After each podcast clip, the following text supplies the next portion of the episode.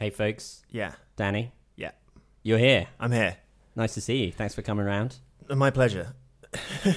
What's new? I've got um, a suspicion that successful comedy writer Sam Bain might have stolen my joke from Twitter. Really? Yeah, So Sam Sam Bain uh, was the co-writer of Peep Show and other less successful programming. yeah, Along with his partner Jesse Armstrong, who's been much more successful. yeah. I mean, I hope he doesn't listen to this podcast. That's a bit of a dunk. So apologies to that, Sam. But he's come into our life because he praised the uh, Logan song. Yeah, exactly. Your Yeah. song. Well, I, did the song. can You, did, you did the great This video. is your song. yeah. And uh, he watched it on, on Twitter and uh, said that he liked it, which is pretty exciting. Not as exciting as if Jesse Armstrong had liked it. so obviously, we're on Sam Bain's radar. Yeah. Well, I follow both him and Nick de Semlyen from uh, is it Empire for Empire Magazine. magazine, and he's like inadvertently been a part of this whole Scorsese hates Marvel movie scandals because the quote that got uh, clipped where Scorsese said he wasn't a fan was from an Empire interview, and somebody on Twitter was said something like, "Why are they asking you know?" These clickbaity questions where they get old directors to sort of shit on new movies just to generate hits, and Nick DeSem was defending himself that it sort of came up naturally because The Irishman uses de aging technology, and he just sort of asked like if he'd seen other recent examples of it. So he wasn't like fishing for like a Yeah. clickbaity answer. Did you see Ant Man, Marty? Yeah, exactly. And then um, uh, Sam Bain replied to this kind of like back and forth Nick de Semlyen had with this person on Twitter, saying something like, "Here, here, you are really lazy though," or something. Or like made them dig because they're mates. Right. And then I, in a classic Twitter thing, I'm like, "Hey, cool celebrities, sort of hang out. I'll join in and we'll become Sure. friends." Absolutely. I was like, I heard you ask Béla Tarr what he thought of Valerian and the City of a Thousand Planets. And I was like, That's it. That's such That's a film great. nerd. It's a film nerd joke. Nick's gonna love this. next day, Sam Bain was tweeting about this thing. He's like, oh, they're going to ask Michael Haneke about Hellboy or something like that. And I was like, I know that's the most obvious joke, I see. but I feel like Michael Haneke and like Werner Herzog is like the non-cineast go-to art house director. You know, I dug a bit deeper with like the You guy who made a seven-hour Sátántangó, and then even deeper with like the even shittier franchise movie. So I think maybe Sam Bain saw that. Maybe- sort of Maybe Sam Bain was it. like, "Oh, this is a good joke, but I feel that Béla Tarr is too um, obscure, yeah. and it's really going to land if you have a an art house director that more people will have heard of." Maybe. So, so he's massaged your joke. He thinks he's improved it. You probably think you've done, he's dumbed it down. He's done it. I think Jesse Armstrong would have instantly hired me for Succession season three if he'd seen it. Yeah, Yeah. yeah. Whereas Sam Bain's only going to instantly hire you for like the old guys or or whatever. What's his new show? Doesn't he have some new new t- new TV show? I don't know. I'm not going to watch it anymore No, after this. no. I mean, in reality, you probably didn't see that tweet, and it's a very obvious joke to make. But I think he's thinking about time- you a lot. Actually, Yeah, I do actually th- actually thinking about he's, it. He's on your mind. rethinking mind. what I just said. Yeah, I take that all back. yeah. No, take that back. Yeah, because I think I think you know, film chat is taking up a lot of space in Sam Bain's mind. I am enjoying the sort of like old directors, uh, unsurprisingly, like not Not watching liking Ant Man and the Wasp. Like, Ma- I think mass market entertainment. My favorite one was like Pedro Almodovar saying that they're not sexual beings. It's That was like, good, seafarers don't fuck, and it's like, you know what, Almodovar, you got a point. There needs to be more sex in these Marvel movies. I hope that Kevin Feige read that uh, comment and was like, "We need to hire Almodovar." Yeah, being uh, yeah, exactly. Almodovar makes very colorful films, you know, that have a like a lot of humor in them. So I feel like they'd fit right into the Marvel universe. Like he, he they should have got Almodovar to make um, Thor: Love and Thunder. Yeah, absolutely. It says love in the title, you know. So I, I think he'd be perfect for it. you know, he uses a lot of uh, Thor- pathetic Thor's- fallacy in his movies. in that. So, There'll be a thunderstorm. yeah, They get caught in the rain or something. It's it's going to be a lot of passion in Thor: Love and Thunder, I imagine. So There's I not enough passionate Spanish thunder, director. I think, in the Thor movies in general. Mm. Not enough different uh, weathers and climates. I don't think. Mm, not enough thunder. Not enough thunder. yeah, I agree. Not enough lightning. Yeah. Um, Sorry, I was too busy thinking about a sick burn I could like release on the multi-billion profitable Marvel franchise that would bring it to its knees. I've actually forgotten. It's the 200th time I've forgotten this, but why am I here? Is this 200? yeah, Oh, shit. This is a big episode. yeah, yeah. Wow. Thank God I've prepared something spectacular and, and special for this huge round number episode. So, on the 200th episode of Film Chat, it's a perfect time to uh, remind us all this is a podcast about Annie Moran, a former artist struggling to make ends meet with his art gallery, ignoring bills, and delaying to pay his assistant Gloria and his artist Manny. To survive, he is reading the obituaries and trying to convince the widows that the deceased purchased a painting shortly before dying. Things take an ugly turn when Annie is trying to scam the mobster Gene, whose father just died. Not only does Gene not fall for it, he tries to have his henchmen beat Annie up. Annie barely escapes by hiding in the Rolls Royce of Betty Kerner, Gene's estranged two time ex wife and wealthy heiress. Uh, Betty is excited about helping the handsome stranger, and the two end up shortly thereafter making love. Betty is being very impulsive. She wants to marry Annie in two weeks. Because of the heiress fortune, the news immediately makes the tabloids. Stuck between Betty, who won't change her mind, and Gene, who still loves his ex wife, Annie doesn't like the idea of getting married with such short notice, but decides to play along for now. One morning at Betty's mansion, Annie seductively enters her shower naked, only to realize it's not Betty who's in there, but her sister, Sam, an art professor. If Annie is attracted to Sam, she stays very cold and distant, seeing him as nothing more than a gigolo who hit the jackpot. Annie decides to invent a fake twin brother, Danny, who wears glasses and has his head down instead of wearing a ponytail who is allegedly a painter who just got back from Italy. Danny and Sam instantly hit it off, while Gene tries to romance Betty. Danny and Sam can't stop talking about everything. He plays with his with her dog and even invites her to Manny's studio when he's not in, pretending to show her his art. That would be the brilliant screwball comedy premise of this podcast if it was a adaptation of the 1995 film Two Much, with two spelled like the number two, starring Antonio Banderas, Melanie Griffith, and Daryl Hannah.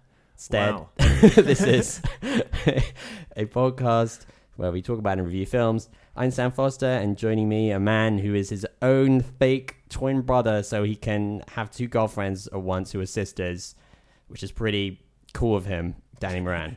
it does sound like the plot of like a porn film in a way. Well, perhaps it is. Uh, hello. Hello. As this is our 200th episode, we'll be celebrating it by doing what we do best giving lukewarm to sort of hatchet job reviews of films critics have already decided were shit, but also films critics have decided were good.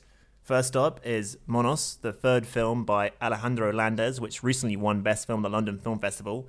Peter Bradshaw, writing for The Guardian, gave it five stars and called it an unforgettable immersion in terror. Maria Delgado, writing for Sight and Sound, hails Monos as one of the year's most extraordinary films. Its feverish visuals rupture any sense of surface realism, creating a disarming, surrealistic universe where anarchy takes hold. However, I, Danny Moran, speaking for Film Chat, will be telling you why it's complete garbage, another waste of your time, and if you meet anybody who tells you it's good, they're definitely trying to sell you something and they're a moron. Then Sam and I will join Wow. forces to review The Laundromat, Steven Soderbergh's best film since Ocean's 12, a story about the Panama Papers scandal told with all the precision and coherence of Grandpa Simpson telling you why he used to wear an onion on his belt. So I tied an onion to my belt, which was the style at the time. Now, to take the ferry cost a nickel, and in those days, nickels had pictures of bumblebees on 'em. Give me five bees for a quarter, you'd say. Now, where were we? Oh, yeah. The important thing was that I had an onion on my belt, which was the style at the time. Plus, we get hot under the collar discussing Dilftastic gay romance Supernova, starring hot dads Stanley Tucci and Colin Firth, and try and figure out why Daniel Kaluuya is producing a live adaptation of everybody's favorite purple dinosaur-based kids TV show, Barney. Why is he doing that? All of which should leave me just enough time to honor our 200th episode by listing the 200 reasons why we are the best film critics in the world. Number one, we are straight white men. That gives us a unique perspective on cinema. Number two, our favourite film is Fight Club, the best one. Number three, our second favourite film is Heat, The best one. the second best one. It's the second best one. Four, our third favourite film is The Dark Knight. it's the third best one. Five, between us, we've seen all the Bond films. Every single one. Between us, you've seen them all by yourself. Yeah, You but didn't even need me. I don't know. Seven. oh, sorry. Six. One time, James Gunn replied to a tweet I sent him questioning why Star Lord didn't die when he was in the cold vacuum space in Guardians of the Galaxy Volume 1. Seven. we're the only people to really understand Blade Trinity.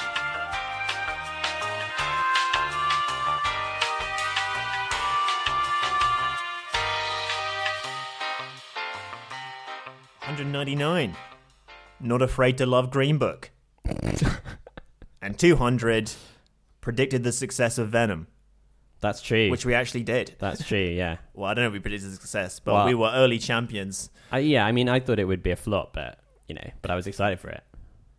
And luckily, there were millions of people feeling the exact same way. It just shows that our tastes are the tastes of the masses. Yeah, man, populists. Yeah. All right. Great. Great reasons to listen to this going from strength to strength podcast. Yes, let's continue. Films, films, films, films, films, films, films, lots of films, films, films, films, films, movies, good films, bad films, fun films, sad films, films we love, weird films, Lars von Trier films, old films, new films, some John Woo films, films that star Peter Finch, films by David Lynch, films short, films six hours long. We've got films up to your gills with films, films, films, films, films, films, movies.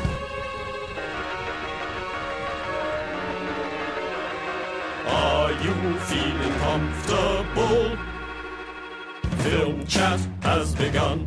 There's a little bit of uh, correspondence that we received on our Facebook page, uh, which is a little old now, but we haven't yet got around to talking about it. So I think we're gonna gonna dive back in Yeah. to the archive. Uh, Alan Gibbons, who is one of the top listeners to the podcast, just because there's not that many of them, also because we don't know him personally, so that's always very exciting. He left the following comment on one of our episodes. I recently stumbled across your podcast, and I'm enjoying the style and attitudes. Thank you. Thumbs up. Thank you very much. Inevitably, I have begun downloading the episodes where you review films I have seen. This one is the first, Roma. I went to see it with high hopes despite alarm bells ringing in my ears, ref personal vanity project. Now, I concur that the film is often interesting and at times beautiful. However, the film itself is kind of wretched. Why? Well, it is basically the lame musings of a cozy middle class boy who seems to believe that his father leaving his mother is far more significant than anybody else's father doing so. I wanted to shout out, oh, do get over it. Then, as well as this gratuitous wallow in self pity, we also have to endure his privileged guilt at the fact that he was looked after by maids who had little power or say over their own lives. To assuage his guilt about this, he devotes much of the movie to following the kind of life the maid might have led in her moments of freedom from servitude. This was so random, half baked, and ridiculously condescending on every level. Meanwhile, the cast were amateurs, and it showed. They were all upstaged by the dog, who gave the only naturalistic performance and stole the show. The climax was a cheap and un- uncreative crescendo idea, and the scene on the beach was the equivalent of the epic setup of the chariot race in Ben Hur, actually ending up depicting a Tiddlywinks match. this was glossy, self indulgent tosh, first class. Still, you guys were not the only ones taken in by it. Wow. So, first of all, I want to say thank you for listening. And Cheers, Alan. and I and I think it's a kind of a compliment that he was anticipating we would have a better take on Roma than we did. Sorry to let you down, buddy. We I think we disappointed Alan Gibbons by liking Roma. It's true. But I guess this gives us an opportunity to revisit it. You know, a year on. Yeah. Are you Team Gibbons or Team uh, Sam Foster 2018? I would say that Teams Unfold 2018. No, I don't know. I mean, I'd probably have to rewatch it. I, I do. I did like after seeing the film, uh, read some critical reviews of it that uh, I did have some time for. So I'm not, you know, I don't completely reject the idea that it might be uh, a load of balls. It is such a sort of glossy and beautiful film, and it's in this like crisp black and white, and it's straining to you know be as prestigious as possible, and I think that's very, um, very Yeah. obvious. And uh, you know, there's also something to be said about the way that the perspective of the film is like he's attempting to tell the story from the perspective of the maid, but is not really able to sort of eradicate his own Yeah, yeah. perspective, you know. So she's a little bit of a passive protagonist, I think, in that way. So like, I can kind of, I can kind of see, like, I can, I can see where Alan Gibbons is coming yeah, yeah. from. Yeah. What about you? Are you reevaluating your your take on Roma after this devastating? Uh, no. well, I think like how do I phrase this? It's like critiquing the movie for an impossible task. Like he hasn't fully embodied a person he is, and you know, his, his own childhood. yeah, I guess. Would he- it would it be a better movie if it was just about him, like as a kid, or like is it like just the effort to try and like empathize with somebody who was like a huge part of his life, just inherently uh, snobbish or Well, I, don't guess like I guess you know everyone tells stories. Like if you're if you're a writer or you know whatever Yeah. of, of any of any stories, you're always trying to put yourself in the position of somebody else and tell the tell Yeah. a, a story from their perspective. Um, unless it's just autobiographical. But I guess part of what Roma is clearly about is this like um uh well this I mean one of the things I remember talking about in the initial review is how rich the background texture of the film is. There's always stuff going on you know, Yeah. in the in the background of scenes, and you get this kind of sense that this is just one life as rich as any other. You know, it's a Mm. bit like, you know, uh, you know, a lot of people ignore the maids, but actually their inner lives are as are as rich and complicated as any of ours. You know, and I Yeah, think yeah. I think like there is a bit of that in the movie, and you could certainly see that see that as condescending, since he's the the sort of he's straining to elevate the, the the the mundane material to the like realms of you know spectacular great cinema but like Yeah, that's true. But I also think that it's not entirely clear if the mom's supposed to be sympathetic or not. She's not that nice, and then she's a bit nicer when she's pregnant.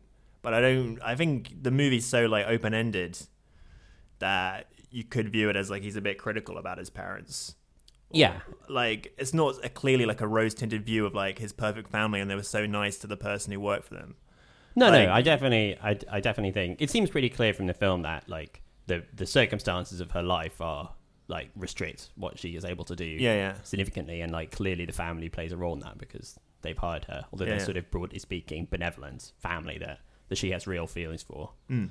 um so i don't know i mean I'd, yeah maybe i'd have to go back and rewatch it Well, it's, not on, it's streaming on Netflix. streaming on Netflix right It's- now. It's not a film that people really talk about that much, That's right? true. Kind of a bit of a Maybe it's faded a little bit in the memory.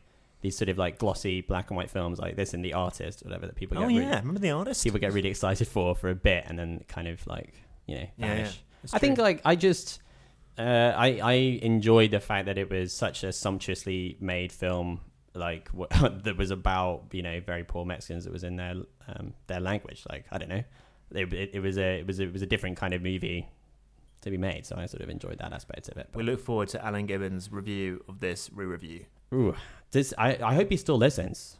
I think maybe, maybe well he's on Facebook. You can always send him a message. Yo, Gibbons. Do you think it's like too much intervention in the in the lives of our listeners if we're individually messaging them and Listen, saying like, can we, you, we're at the point can where you keep can you keep interacting with us, please? We've got more episodes than listeners. so we, need, we need to do we need to do something.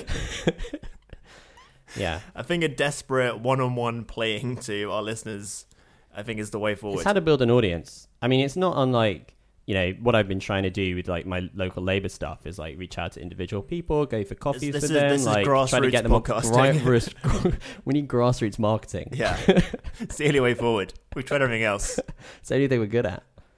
Yeah. Fuck like buying Facebook ads or whatever. Ugh. It's time to do this build build our base one by one.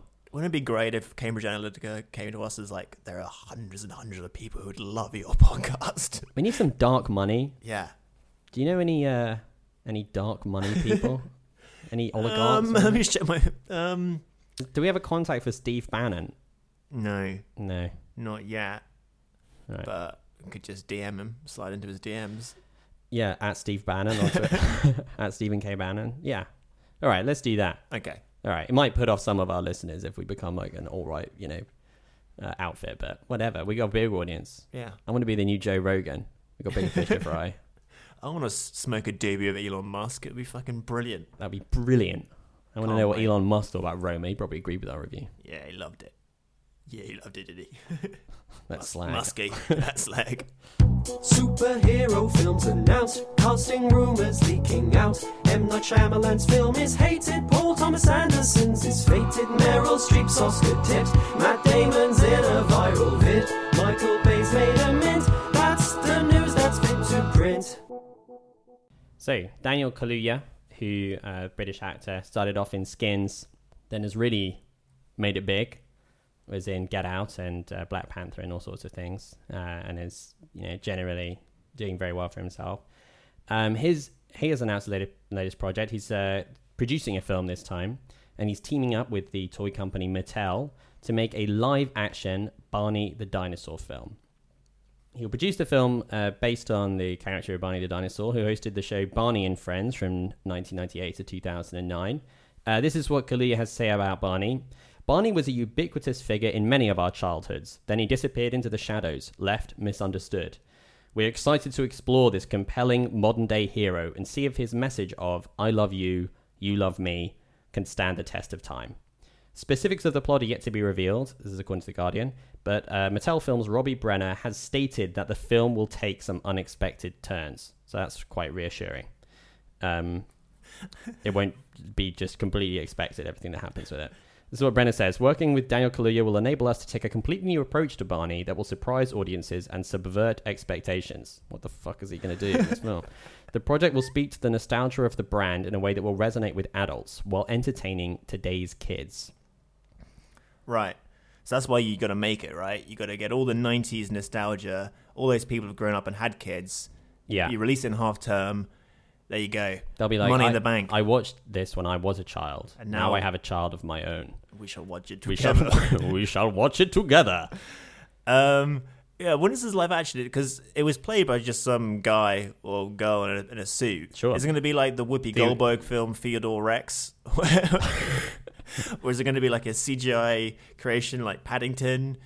Like, what's the tone going to be? Is it going to be like uh, a Muppets movie? Hmm. Many different directions. I wouldn't say there's like a rich lore. You know, it's like Do, do you remember what happened in a typical episode of Barney and Friends? there was just like some kids and they would learn some sort of lesson like about how it's good to share or you know Yeah. you know it's very simple nice stuff be nice to your fellow humans and then he'd sing the song i love you you love me Yeah.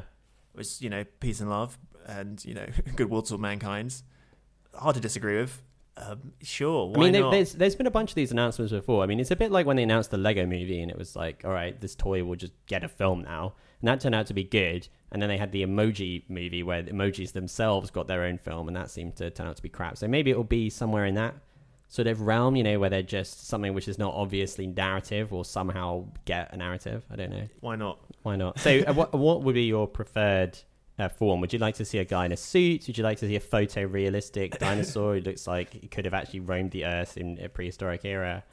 uh, but he's friendly and he loves you. yeah How, how would you how would you like to see it go? Would you like to see a sort of Who Framed Roger Rabbit style cartoon in a live action no setting? i'd like to see a sort of like eye bleedingly hd cutting edge technology Yeah. photorealistic dinosaur i think maybe He's kind of like a T Rex, isn't he, yeah, Barney? he'll they'll get him out of a block of ice or whatever. But it turns out dinosaurs could always speak, and they were very wise, kind Hmm. beings. And he just teaches us like what we've forgotten. You know, we like to think that we're the most civilized, you know, species on the planet, but in fact, the dinosaurs had it all sussed. It was a utopia, the, di- the dinosaur period, the Jurassic period, if you Wow, will. this is cool. and So uh, it's a totally alternate history yeah, for the world. yeah. And he's like, he watches Jurassic Park, and he's just like horrified. it's like we would never do that. We'd that. never do we, that. We'd never do that.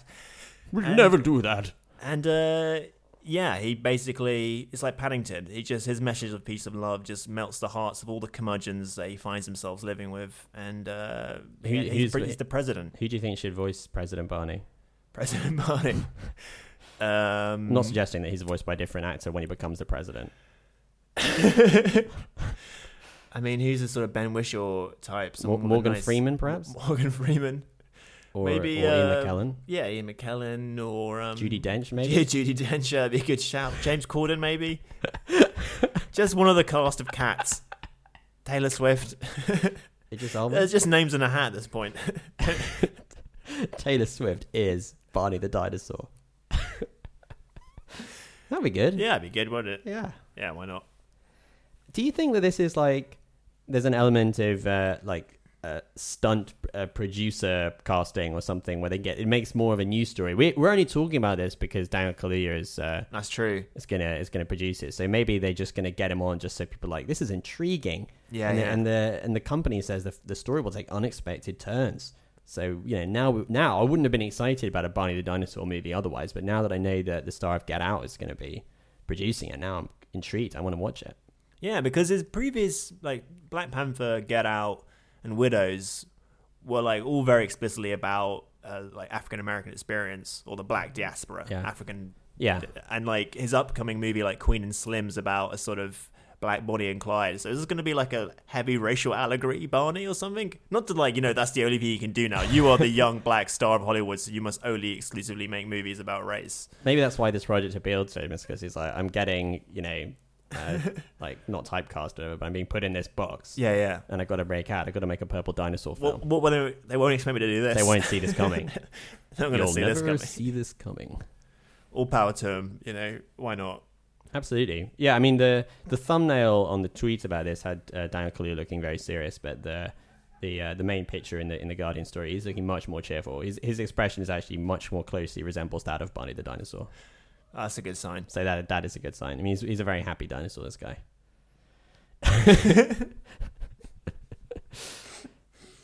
um, hey, do you have any more anything more to add on Barney?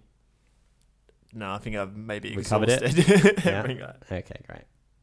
I love you, you love me. We're a happy family with a great from me to you. Won't you say you love me too? Whether it's rainy or sunny, you're all very special to me. Exciting news this week. We haven't discussed this film before, but the film Supernova has got distribution. And I, guys, What? it's going to be in cinemas. You're going to be able to see it. It's been made. Yeah. Supernova is a romance starring Colin Firth and Stanley Tucci as a longtime couple on a road trip. And one of the characters, one half of the couple, uh, has got dementia.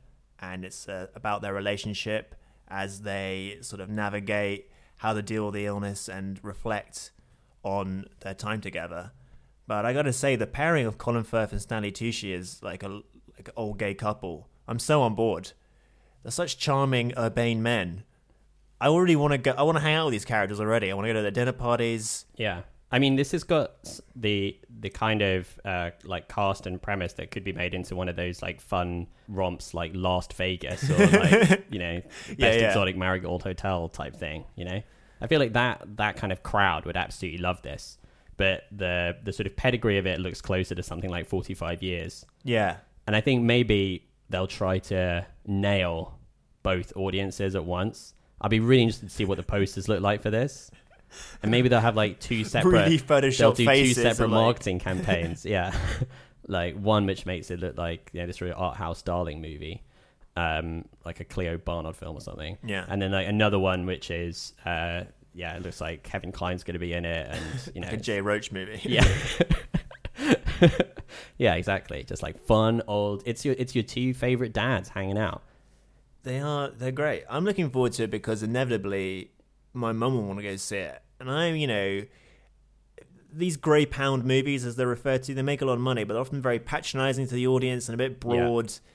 And a bit crap, and there's jokes about uh, people taking their medication and they they can't get out of chairs very quickly or whatever. Yeah, yeah, And uh, I mean, this is kind of going back to what like Scorsese was saying, right? There's not enough room for adult entertainment outside sort of Oscar season. You know, it's all a bit too infanticized. yeah. My mum doesn't want to see Ant Man and the Wasp and the other Wasp, or whatever the third one's going to be called. Do you want to see, that would be a good title though. you know, Darcy and Tucci? Yeah, getting it on. Get on. But do you think like, um, so this casting? Do you think it might have been influenced by the fact that Colin Firth has played another prestige gay role in A Single Man, and Stanley Tucci is kind of gay in Uh, Devil Wears Prada? Yeah, and burlesque. and burlesque. Yeah. So, I mean, yeah, I don't know. These, it's just one of those kinds of films that rarely seems to star like actual gay, like Men. actual gay men. Actual gays. You know, I think there's there's still like an underrepresentation of Sure. you know, these like gay gay dramas, but maybe that's just an outcome of there not being as uh, that many out gay A-listers. Yeah, we need to get McKellen. This is just this is just another another another part of my you know general feeling that roles in films should be adopted by people who already have the characteristics that are required for the role. Sure. I don't know. There's, I think there's something like, for whatever amount of daring still exists about seeing gay relationships or gay people in movies, it somehow kind of reduces it if they act, they're played by straight actors. It's Sure, like yeah, they're yeah. only acting. You know, Yeah. you're not seeing real like really gay people. You know, Yeah, they're just they're just pretending. So Mm. I don't know. I feel like there's some element of that. it's true. Uh, But yeah, but no, I'd happily watch uh, these two guys bumbling about. I mean, dementia-based films, you know, do not super appeal to me because it's so it's just so awful, such an awful thing to happen to a human. Yeah. Well, I like it, like you know, sort of the fact that they're gay is almost like that's not the point of the movie. It's not like Yeah. that he's HIV positive or something. Or Right, it's uh, not yeah, like a yeah, gay centric uh, illness or you know, or something that's perceived to be only afflicting the LGBTQ community. That's true. You know, it, in, by you know, just going by the uh, the synopsis, it could be just like a straight couple. Right. But you know, why not? I don't want to see poor Lindsay Duncan or Harriet Walter, one of those dames, sort of like wheeled out around. You know, they've already played this role four thousand times. Yeah, Let yeah. Tushy do it, or Firth, or both. I'm, I think maybe a third demographic that the film will appeal to is people who like the trip. Yeah, do you reckon they'll be doing impressions? I really hope so. I really, really hope so. yeah, that'll Yeah. be good. That'll be good. That'd be good, wouldn't it? And now for Danny to review a film he recently saw. Was it staggeringly brilliant? Was it ass-crunchingly poor? How did Danny form a judgment? We're about to hear his thoughts. If he does a rubbish job, then Sam will tell him off. All right, Danny, review a film for me. Sometimes I feel like this podcast is a bit low energy, so I just wanted to. Come on, yes, let's go. Okay, cool. Okay, so this film is called Monos. Yeah. It is written by Alejandro Landes and Alexis Dos Santos and is directed by Alejandro Landes. There's the synopsis On a faraway mountaintop, eight teenage guerrillas with guns watch over a hostage and a conscripted milk cow. Playing games and initiating cult like rituals, the children run amok until disaster strikes and they're forced to retreat into the jungle. Uh, it's all in uh, well, the director's Colombian. I think it's all in Spanish or uh, language I don't speak. It's all in some other foreign language. I just I just realized I don't. I just, it's it's deliberately vague. I'll get onto this point. It's not clear where and when it's set, but it has got a score by Mica Levi. So let's listen to a bit of the score where the clip would normally go.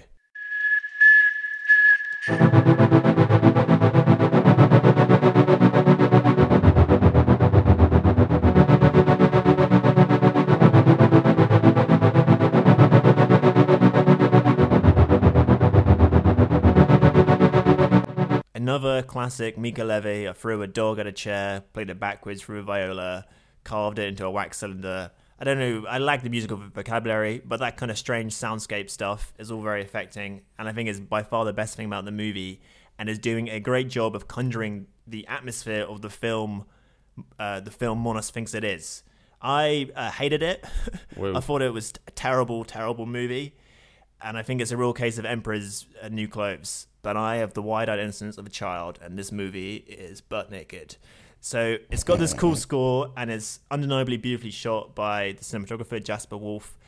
Uh, but it's just about nothing. It's a sort of meaningless, uh, vague, vague movie. It reminded me a bit of Beasts of No Nation in that the director has, thinks that it's mysterious if you don't like name what's going on, but it's just like uh, vague and dull and aimless. And it's just so desperately shallow and empty. And I feel like it's and it's all like affect, affect. It's all Affect? it's all effect. Yeah, just mood and tone. Yeah, but it's also quite tonally flat because it's just random scenes of like the kids sort of Lord the Flies territory and then a sudden burst of violence and then it just repeats that endlessly, diminishing each time in effectiveness until it ends. And it's just, like, I can just imagine the director has watched Aguirre Wrath of God way too many times. He's like, watched Apocalypse Now. If you go in the jungle, uh, you know, The jungle goes into you. Yeah. Has there, has there been a movie where someone goes in the jungle and they're just like totally fine? I would totally watch that film. Ray Mears uh, show maybe.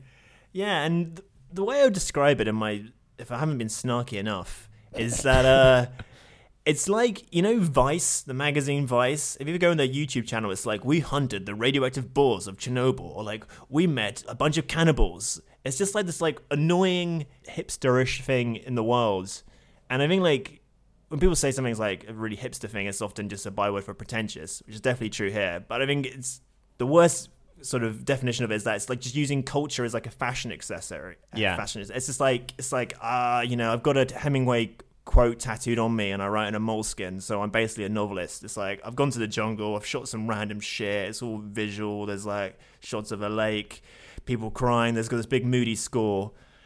I hated it. I thought it was possibly the worst film I've seen this year. I don't know. Maybe yesterday. it's up there. Like, I just think it's a completely empty, shallow, meaningless film. And, and I'm definitely more annoyed by it because it's getting so much love and praise. And it's like, I feel like, you know, I'm not the smartest tool in the shelf. An idiot can see there's nothing going on. Yeah. And if you're suckered in by it, then that reflects badly on you. Entire uh, critical reaction. Can I can I uh, offer up a comparison just from what your Yeah. critique reminds me of?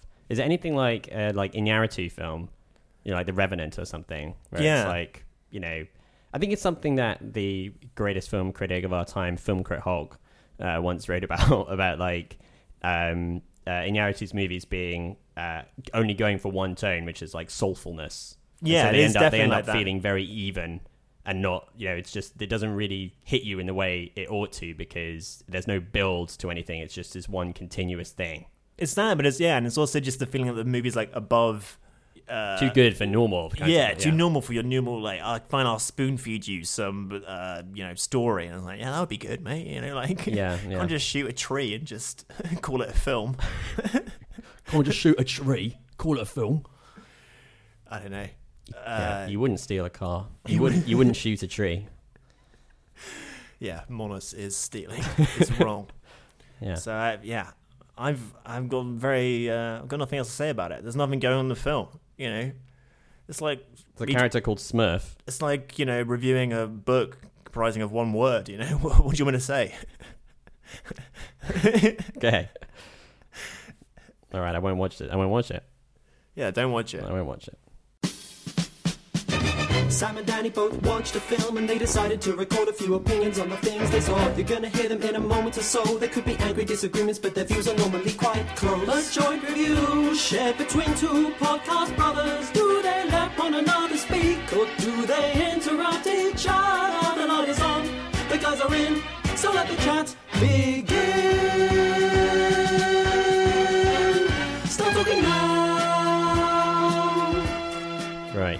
Should we review a film which it's definitely some stuff definitely happens in it Yeah, stuff definitely happens in this one, so it must be good. The Laundromat is a new film from Steven Soderbergh. He retired a while ago, but films under his name keep getting made and released. So I don't know what the fuck is going on.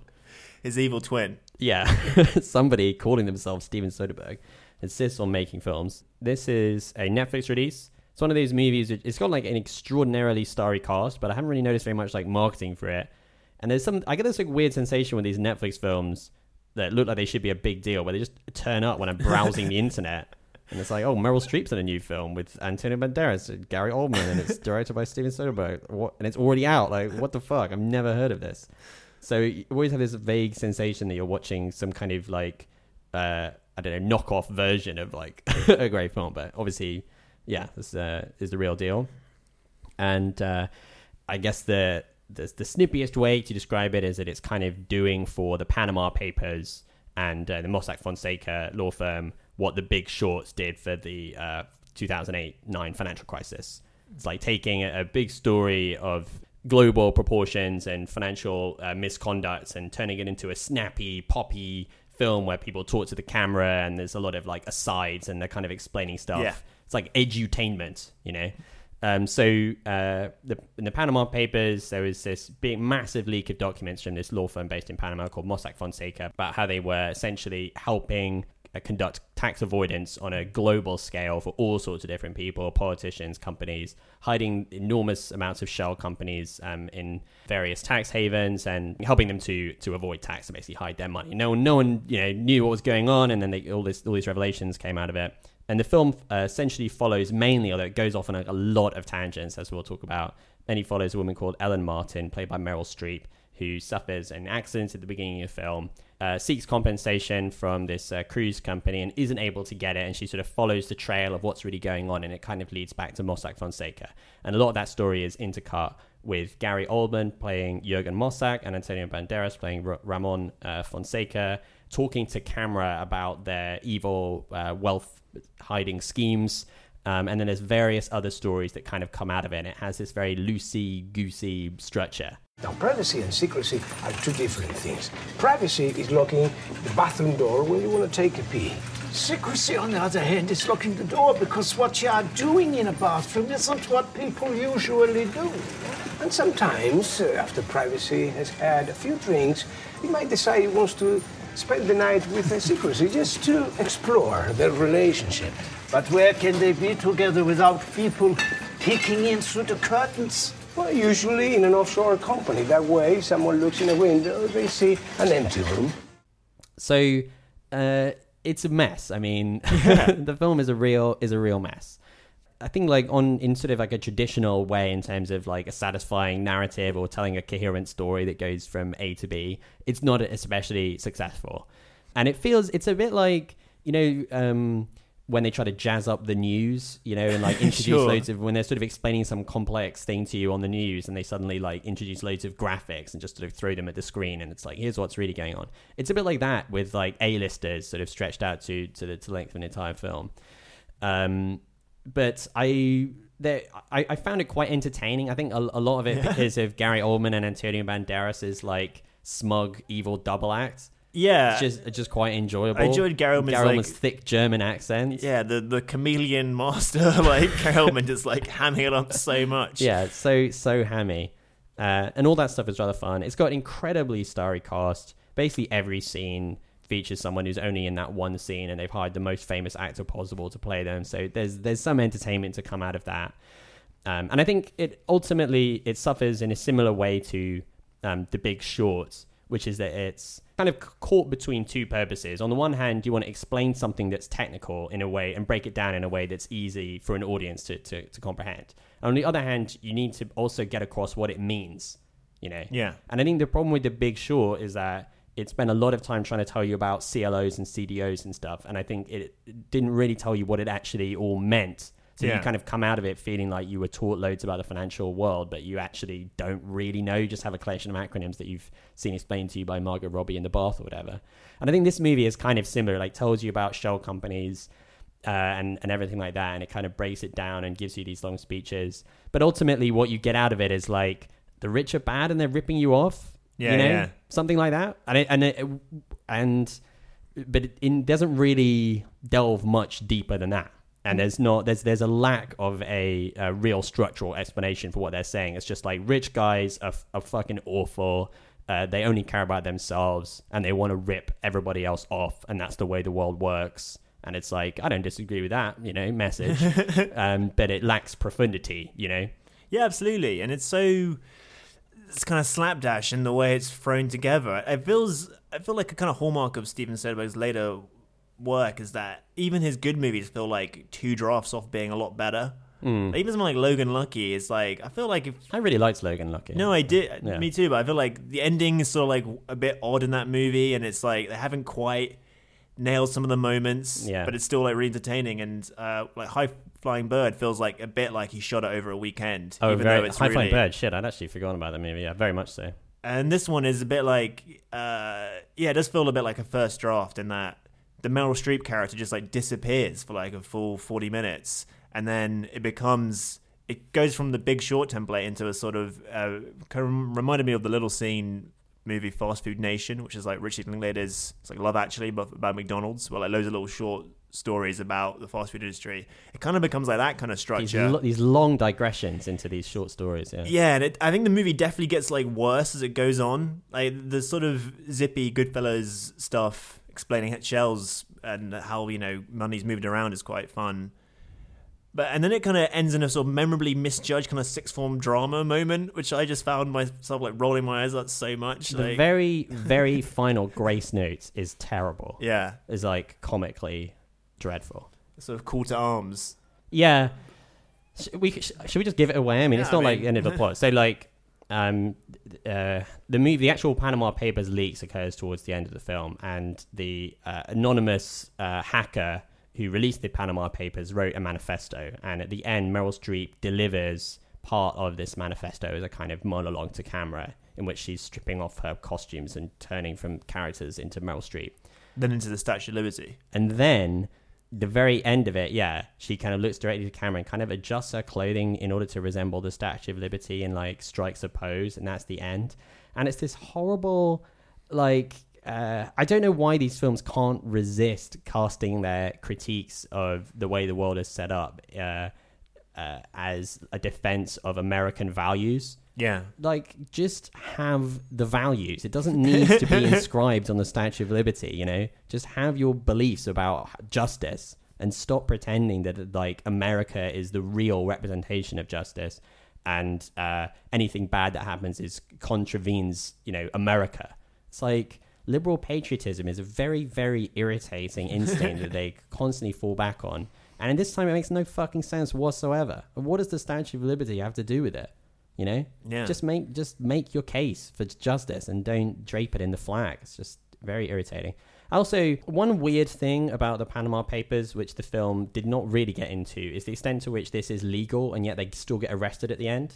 Yeah. So, what is breaking the law and what's not? I mean, it's quite a critical distinction because the it's the difference between oh, there's criminals out there who we just need to set the police on, and uh, actually the entire system is irreparably corrupt, and we need to change the whole thing. You know. And it's kind of suggests that it's all legal but wrong, but at the same time they still get arrested and their law firm gets shut down. I feel like the film was not sufficiently clear about exactly what that yeah. what was going like what the deal was with that. It's just like kind of a bit confused and confusing, I would say. It's like Mm.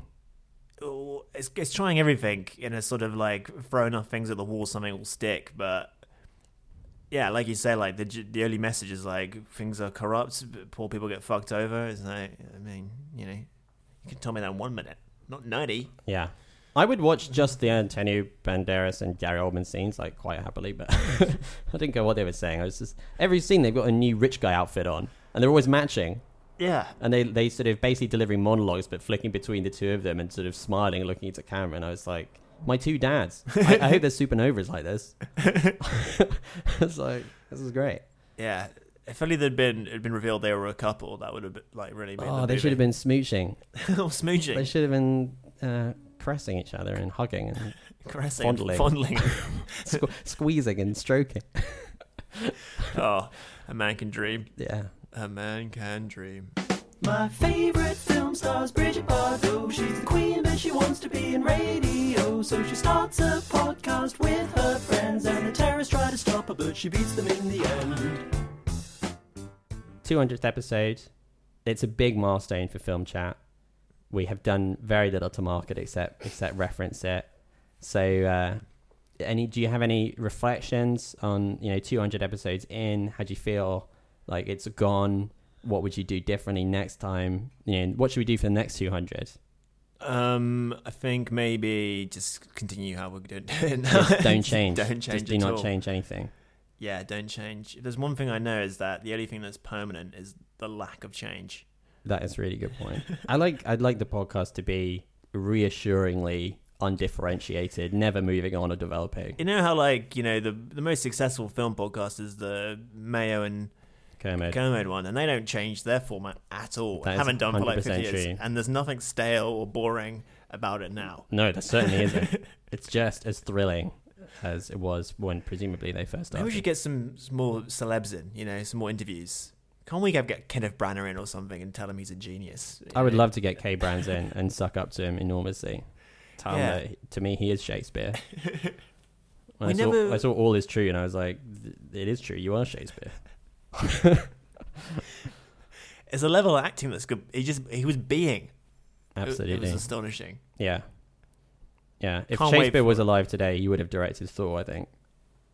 Except Very- not as well. Not nearly as well. not though. as well as Kay did. Anyway, See you next week. see you next week, guys. And here's to the next the next 200. So we're going to be what 2025 or something like that, 2025, baby. baby. All right. Bye. Goodbye. Bye.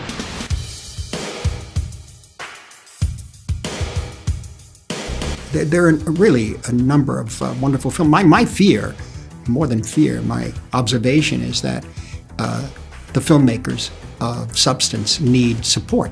Yeah. And the problem is um, the uh, amusement park films. The problem is that, which is something that's been pointed out for the past number of years now. But now I think, uh, eh, in effect, they, they've got real cinema on the run, so to speak. There's no, it's very difficult for films of substance or attempted, uh, how should I say? I don't want to use the word personal vision, but I have. Uh, it doesn't mean it's not entertaining, right? But uh, eh, these these projects, uh, uh, where can they be shown? Where can they be shown if the theaters are taken over by the um, uh, well-made, uh, beautifully made, uh, animated pictures, in a sense?